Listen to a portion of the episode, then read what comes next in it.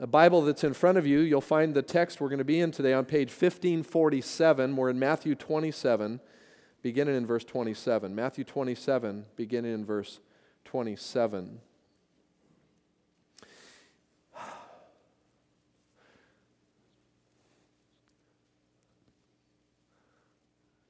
Today we arrive, we arrive at the cross. We have been waiting. Matthew has been leading his listeners and readers through this whole gospel, wanting to bring us, wanting to bring them to this place, the cross, where Jesus died. It's hard to talk about the cross. I think a lot of us don't think about what Jesus went through. And I have no vision this morning of giving us anything that is super profound other than just to bring us to the text itself, because the text itself is going to say it all. We're going to finish this text this morning by taking communion. We're going to take of the Lord's Supper, his given body and his shed blood. We're going to remember his death this morning. And it's a precious thing for the believer in Christ. It's amazing to think that this is the kind of love that God has for us. You know, I would start by asking us this morning, who is it in your life that you would be willing to give your life for? You know, thinking back when I was in junior high, there was a young gal. Her name was Bobby Greer. I think I would have given my life for Bobby Greer. Foolishly. I think right now, you know, of course, I would say I would lay down my life for my family, my spiritual family, many of you, maybe not all of you, but many of you.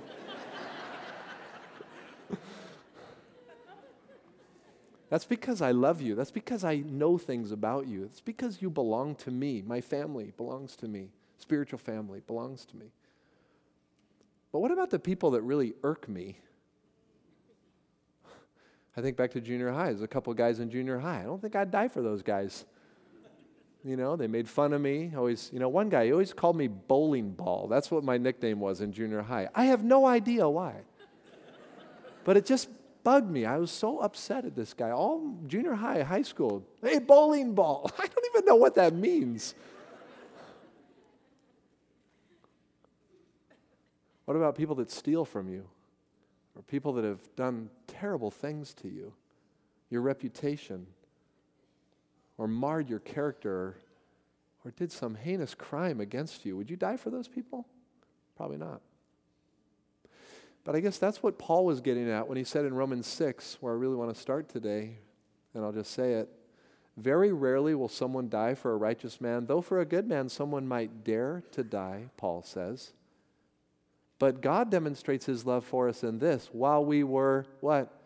Yet sinners, Christ died for us. This is the amazing thing about the cross. The amazing thing about the cross is that Jesus gave himself for sinners, people that were worth nothing, no merit whatsoever, no value, no intrinsic anything to God. And yet God showed us his love this way. Romans 5:8 tells us that he demonstrated his love this way by giving us his life. By Jesus dying for us. That's what we want to look at today. Jesus died for us. Beginning in verse 27. Then the governor's soldiers took Jesus into the praetorium and gathered the whole company of soldiers around him. They stripped him and put a scarlet robe on him, and then twisted together a crown of thorns and set it on his head. They put a staff in his right hand and knelt in front of him and mocked him. "Hail, King of the Jews!" they said. They spit on him, took the staff and struck him on the head again and again. After they had mocked him, they took off the robe and put his own clothes on him. And then they led him away to crucify him. As they were going out, they met a man from Cyrene named Simon, and they forced him to carry the cross. They came to a place called Golgotha, which means the place of the skull. There they offered Jesus wine to drink, mixed with gall, but after tasting it, he refused to drink it. When they had crucified him, they divided up his clothes by casting lots. And sitting down, they kept watch over him there. Above his head, they placed the written charge against him. This is Jesus, the King of the Jews.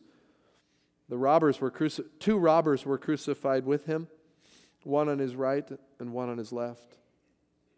Those who passed by hurled insults at him, shaking their heads and saying, "You who are going to destroy the temple and build it in 3 days, save yourself. Come down from the cross if you are the Son of God." In the same way, the chief priests, the teachers of the law, and the elders mocked him. "He saved others," they said, "and he can't save himself. He's the King of Israel. Let him come down now from the cross, and we will believe in him. He trusts in God. Let God rescue him if he wants him. For he said, I am the Son of God." In the same way, the robbers who were crucified with him also heaped insults on him. From the 6th hour until the 9th hour, darkness came over all the land. About the 9th hour, Jesus cried out in a loud voice, "Eloi, Eloi, lama sabachthani," which means, my God, why hast thou forsaken me?" When some of those standing there heard this, they said, "He's calling Elijah." Immediately one of them ran and got a sponge. He filled it with wine vinegar, put it on a stick, and offered it to Jesus to drink. The rest said, "Now leave him alone. Let's see if Elijah comes to save him." And when Jesus had cried out again in a loud voice, he gave up his spirit. At that moment, the curtain of the temple was torn in two from top to bottom. The earth shook and the rocks split. The tombs broke open, and the bodies of many holy people who had died were raised to life. They came out of the tombs, and after Jesus' resurrection, they went into the holy city and appeared to many people. When the centurion and those with him who were guarding Jesus saw the earthquake and all that had happened, they were terrified and exclaimed, "Surely he was the Son of God." Many women were there watching from a distance. They had followed Jesus from Galilee to care for his needs. Among them were Mary Magdalene, Mary the mother of James and Joseph, and the mother of Zebedee's sons. This is God's word. I want us to consider today three things. I want us to see first the mocking that Jesus went through on his way to the cross. Then I want us to pause for a moment and think about the misery that Jesus endured while he was on the cross. And then we're going to look at the meaning of what it's all about. First, let's think about the mocking that Jesus experienced on his way to the cross. Verses 27 through 31 show us this mocking scene. Remember, our text picks up where Jesus was flogged and handed over to be crucified. First, the release of Barabbas, and then the flogging of Jesus. Some of your Bibles use the word scourging. Jesus would have been taken out of Pilate's presence. He would have been tied, his hands above his head against a pole. His clothes would have been stripped off him, and a Roman legion would have stepped up with a whip, a short whip with many strands of leather. At the end of these strands were small weights of lead to where the whip would come down across the back, the buttock, and the legs, and most often the shoulders, all the way his upper torso, all the way down, as far down as would need be. Romans wouldn't be carrying out the Jewish law, but in Jewish law, 40 lashes was tantamount to death. 40 lashes. Jesus was scourged by the Roman guard. We don't know how many times, but we know that it was a whipping. We know that by the time that Jesus is led into the praetorium, here in verse 27, he is a bloody mess. His clothes have been placed back on him, saturated, led into this stony courtyard where they would wait for the executioners to come and take Jesus to the cross. And in the meanwhile, the Roman soldiers and those who were there thought they would have a little sport with Jesus, and so they began to mock him. The text says they stripped him and put a scarlet robe on him. Perhaps someone from the crowd tossing out one of their uniforms, perhaps a soldier's uniform himself, and placing it upon Jesus, this robe, in sort of a mock fashion of a leader or a king. They began to prostrate themselves before Jesus in mock veneration. "Hail, King of the Jews!" Snickers from the crowd, people laughing as they mocked this one who was pretending to be a king in their eyes and creating this egregious offense against Rome. The Roman soldiers thought this was so great. You could hear the laughter through the hall of the praetorium. As one by one people would step out, and the text says they knelt before him, mocking him, "Hail, King of the Jews." Verse 30, they spit on him. Can you imagine? Anybody here, have you ever, don't raise your hand, have anybody been spit in the face before by another human being? Some of you sitting in the front row say, "Yeah, Pastor Larry, you spit on me a few times." That doesn't count. I'm talking about anger. I'm talking about in retribution. Twice in my adult life, I've been spit in the face by another adult. It's humiliating.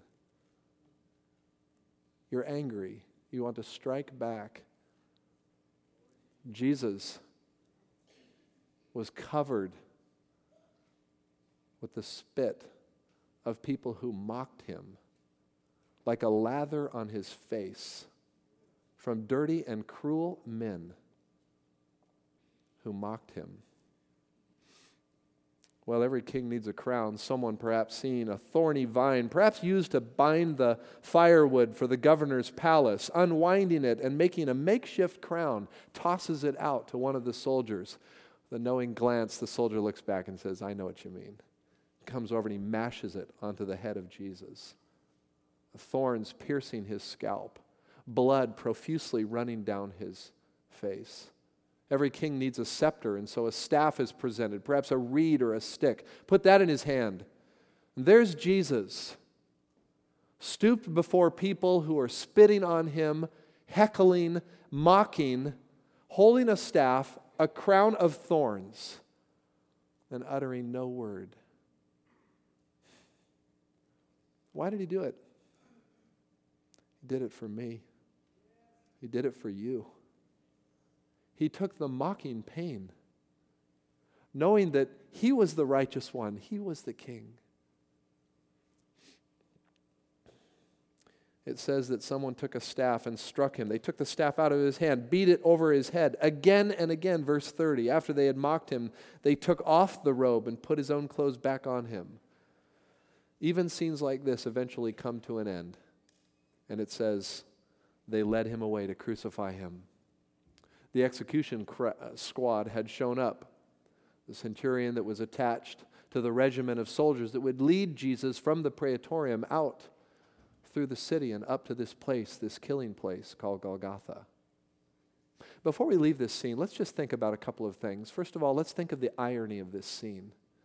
The irony of the scene depicts the King of all kings, the Lord of all lords, being mocked before senseless rabble. And isn't it ironic that Jesus, who is the King, is being called the King? "Hail, King of the Jews!" How ironic that this is actually his title. He is the King. He deserves their praise. But they mock him instead. I want us to not only think of the irony of this scene, but I want us to think of exactly what this scene means for us, the implication of this scene in terms of our faith and witness. When considering the mockery that Jesus endured for us, we should never feel humiliated to stand up for the name of Jesus. And yet so many of us, myself included, are so timid at times, even to say something like, "Would you like to come to church on Easter?" As if we're going to encounter some terrible retribution? Why are we so shy? Why are we so afraid? It's as if the enemy has waved some magic wand over the people of God to say, "Don't you dare speak up for Christ. You'll be treated like him." No, we won't. No one will ever be treated like Jesus, our dear Jesus, our loving Savior. It was mocked to the degree that no man will ever be mocked. No person will ever undergo the emotional, psychological, physical torment that our Jesus went through for us. And why won't we open our mouths for him? I pray that the Lord will give us in this season and every season of our lives more boldness. When people ask me how they can pray for me, I'll say sometimes, I'll say, pray for more boldness. I'm so weak at times. I'm so cowardice at times. I just don't stand up enough for what I believe in. I can be so timid, so fearful, so faithless. Give us boldness, Lord. A few years ago, I was talking to somebody on the post office line. I thought I recognized him from church, and so I just went right into something going on in my life as a Christian. And as I went on a little bit, I could see there a little bit of an incredulous look. They said, so how's your workout going? They were someone I knew at the gym. And I said, oh, now I got the context of where I knew this person from. The Lord really used that in my life. He said, why are you so free to talk to somebody that you know goes to your church? Why not talk to people like that everywhere? And so that was a turning point for me. And so now I don't do it always. I've just admitted to you my cowardice and my fear, but just treat everybody the same. If there's something going on in my life, I'll tell them. If they know Christ, if they don't know Christ, if they go to my church, if they don't go to my church. I should be the same person I am here and outside, anywhere I go. Has the Lord been speaking to you about that? Jesus' mockery, the mockery given to Jesus, should speak into the boldness that we need as Christ followers. We should not be afraid. The mockery should embolden our ministry. Think of what Paul wrote in Romans 1:16. He said, I am not ashamed of the gospel because it is the power of God for the salvation of everyone who believes. Jesus said in Luke 9:26, if anyone is ashamed of me and my words, the Son of Man will be ashamed of him when he comes in his glory and in the glory of the Father and of his holy angels. In 2 Timothy, Paul wrote again to Timothy, he said, do not be ashamed to testify about our Lord or ashamed of me, his prisoner, but join with me in suffering for the gospel by the power of God. Peter writes this, 1 Peter chapter 4, if you are insulted because of the name of Christ, you are blessed, for the Spirit of glory and of God rests on you. If you suffer as a Christian, do not be ashamed, but praise God that you bear that name. I want to dispatch all of us today, myself included, to be bold for Christ, to not be afraid of sharing what Jesus is doing in our lives, and not to be afraid to invite people to come and be a part of what God's doing.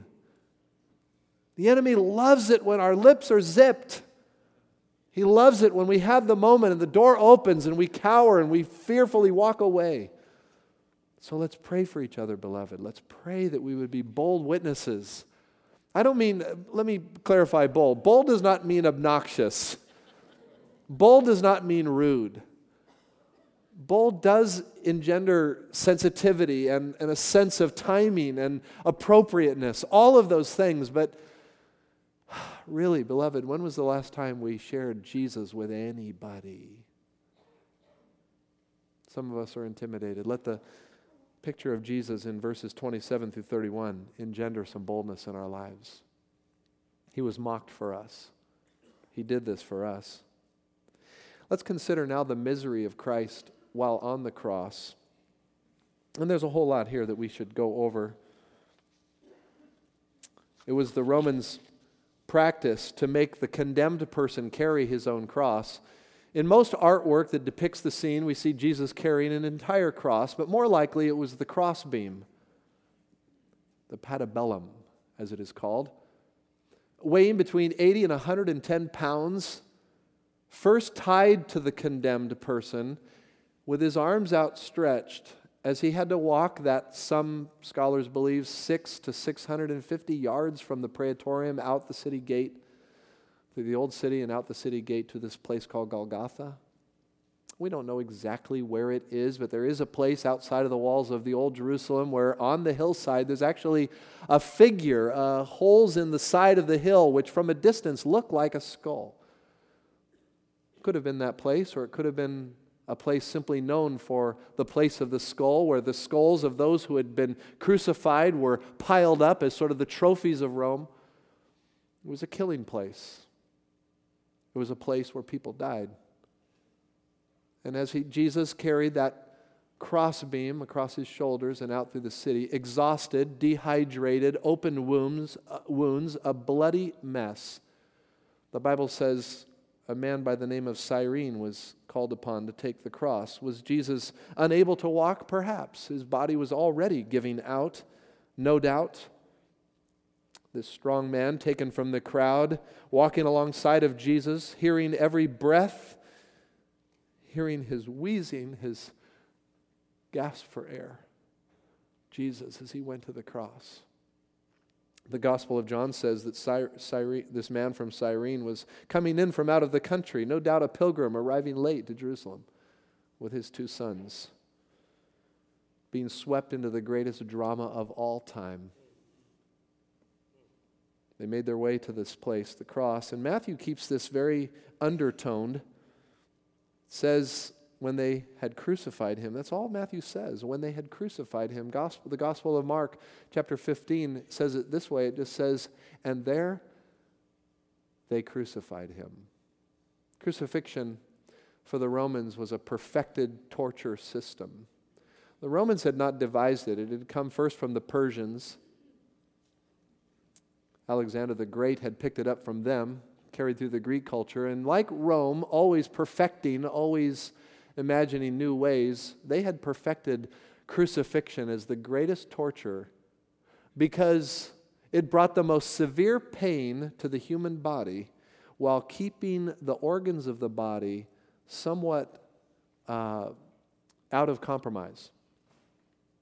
A slow, methodical death for the person who had committed the egregious crime. Jesus, when finally reaching the place called the skull, was laid down over that cross beam, a spike 5 to 7 inches placed between the bones of his wrist and driven through on both sides. We have this vision of one cross, but no doubt the cross beam hoisted upon the vertical stripe, the beam, and there Jesus hanging, taking his feet and attaching his feet with another spike, probably a larger spike. Romans did it both ways. They did it with feet on both sides of the beam and sometimes overlapped with one spike all the way through. A terrible, torturous death. A little seat, a little perch where the victim would be able to gain some strength and rest while he gathered himself, but could only breathe as he got himself off of that perch and up so his lungs could open. 3 to 4 days was the average death of a crucified victim. 3 to 4 days. And Jesus hung there in excruciating pain. In fact, you know the word excruciating comes from the word of the cross.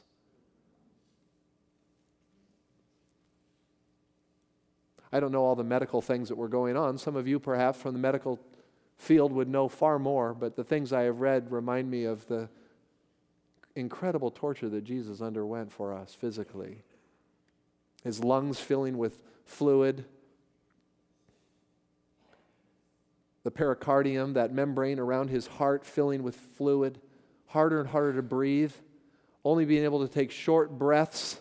Perhaps why his 7 last sayings that are recorded in the Gospels are so short, so concise, depicting for us every last word of Jesus as he hung there on the cross. From the 6th hour to the 9th hour, darkness came over the land, and about the 9th hour, Jesus cried out in a loud voice, "My God! My God! Why hast thou forsaken me?" The one thing that Jesus had never experienced from eternity time past. Separation from his heavenly Father. And why did he do it? For me. For you. He's calling Elijah. Someone ran and got a sponge. Oh, did you notice in the first little section, they first took the drink mixed with gall and tasting it, he refused to drink it. This was a numbing potion, something that would deaden the pain. Jesus didn't allow the pain to be deadened. It would drink the suffering all the way down. And here, wetting the lips of Christ, perhaps only so that he could utter his last words, which Matthew doesn't even include. He only says, when Jesus had cried out again in a loud voice, verse 50, he gave up his spirit. Wow. And just like that, Jesus, his physical life was gone. Hanging on the cross from 9 o'clock until 3 o'clock. Probably one of the shortest deaths. But it wasn't Jesus dying because of the physical. Jesus laid down his own life. No one would take his life from him. He laid it down himself, and he has the power to raise it up again, Jesus said. But he laid it down. If any of you have ever wondered about how much God loves you, this is how he loves you. He gave his son to die for you so that you could live, so that you could have life. What does this mean? What does all this mean? We take just a couple of minutes and let's walk through what this means. What it means for us is this. Number one, all of our sins are paid in full. All of our sins. Verses 45 through 50 remind us that Jesus is paying for the sins of the world. In that moment, all the sins were laid upon Christ. That's why the Father looks away. The book of Colossians says in chapter 1:14, in him we have redemption through his blood, the forgiveness of our sins. Colossians 2:13 says that he is the redemption. While we were yet sinners, while we being dead in our sin, he has made us alive together with him, and having forgiven all of our sins, pantos, all, past, present, future, all of our sins. There's no question here that the weight of the sins of the world, every sin of every person that God would redeem here on the life and body of Christ when he gave up his spirit. He paid for the sins of the world, stamped over every one of our lives. Our sins paid in full by trusting in Christ and receiving his gift, paid in full. He died for our sins. Secondly, it means that we now have full access and complete access to God. Full and complete access to God. Verse 51, at that moment, the curtain of the temple was torn in two from top to bottom. A curtain that was 60 feet long, 30 feet wide, in the great temple that Solomon had built. And in that temple, that curtain was the symbol of the separation between a holy God and sinful man. One day out of the year, the Day of Atonement, Leviticus 16, where the high priest goes into the Holy of Holies, past the curtain and into the Holy of Holies to sprinkle blood with the hyssop branch on the altar and the seat of the mercy seat of the Ark of the Covenant. There, the blood would cover, one more time, the sins of the people for another year. The curtain was a reminder that there was a separation between God and us. And isn't it amazing, beloved, that while that separation has existed, in the death of Christ, there was a tearing of that curtain, a supernatural tearing from the top to the bottom. No way any person could have done that. What a visible reminder that now access to God. The writer of Hebrews says this. We have this hope as an anchor of the soul, firm and secure. It enters the inner sanctuary behind the curtain where Jesus is, who went before us, who entered on our behalf. Hebrews 10:19 through 22 says, therefore, brothers, since we have confidence to enter the most holy place by the blood of Jesus, by a new and living way opened for us through the curtain, that is his body, And since we have a great priest over the house of God, let us draw near to God with sincere heart, in full assurance of faith, having our hearts sprinkled to cleanse us from a guilty conscience, and having our bodies washed with pure water. Full access. I don't need a priest. I don't need saints. I don't need a pastor. I have full access into the presence of Almighty God because of Jesus, His death. The curtain is torn. How amazing. How amazing this is. It also means that we can experience resurrection life. Now, this is a curious place in the text, and only Matthew includes this little picture that at this great earthquake, when the earth shook and the rock split, tombs broke open. And in the Greek language, this is not easy to interpret. It says, and the bodies of many holy people who had died were raised to life and came out of the tombs. And after Jesus' resurrection, they went to the holy city and appeared to many people. It sounds like these people were resurrected at the death of Christ. And maybe as the first fruits, but Jesus had not yet been resurrected. So I don't think that's what's going on here. It's a difficult translation. It's the only place in the Gospels, and it is a mysterious text. I think what Matthew's telling us, and perhaps in the writing of it, it becomes in some ways confusing to us, but I think what he's saying is that as the earthquake shook and tombs were open, it would have been at the resurrection of Christ that the first fruits of resurrection would have come forth. And there were those that were waiting for the Messiah, who were trusting in Christ, who were resurrected as first fruits of our resurrection.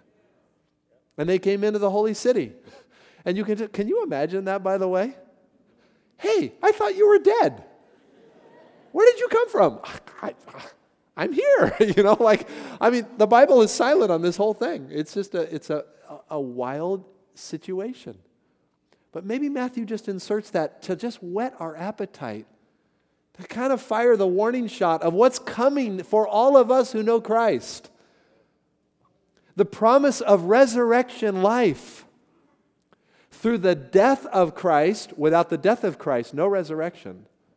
And Matthew kind of puts it all together, even before the resurrection of Christ has occurred. It means one more thing. It means that God will open the eyes of the most unlikely people to see Jesus for who He is.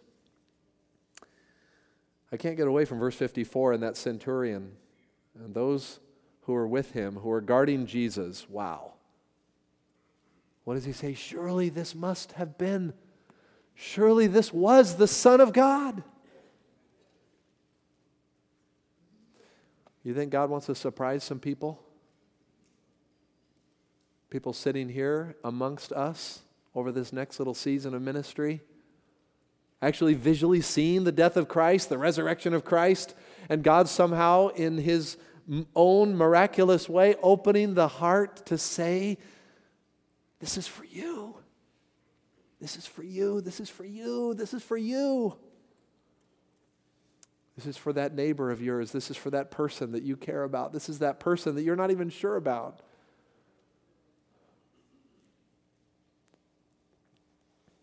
He did it for us. The cross. He died. And in a couple of weeks, we'll celebrate His resurrection, which we'll come to in the text itself. I can't get away from verse 55. There were women who were there watching from a distance. I love that. Where are all the men? They fled, even the disciples. These dear women. I know some women like that. So dedicated, so devoted, watching their Lord, caring for His needs. They couldn't stay away. Mary Magdalene, Mary the mother of James and Joseph, and Mary and the mother of Zebedee's sons. These women. Pure devotion and worship at the cross of Christ. Well, I hope you're encouraged, beloved, that this is the love of God for us. He did this for us. In fact, let's make that personal. He did this for me. Would you say that with me? He did this for me. Say it again. He did this for me.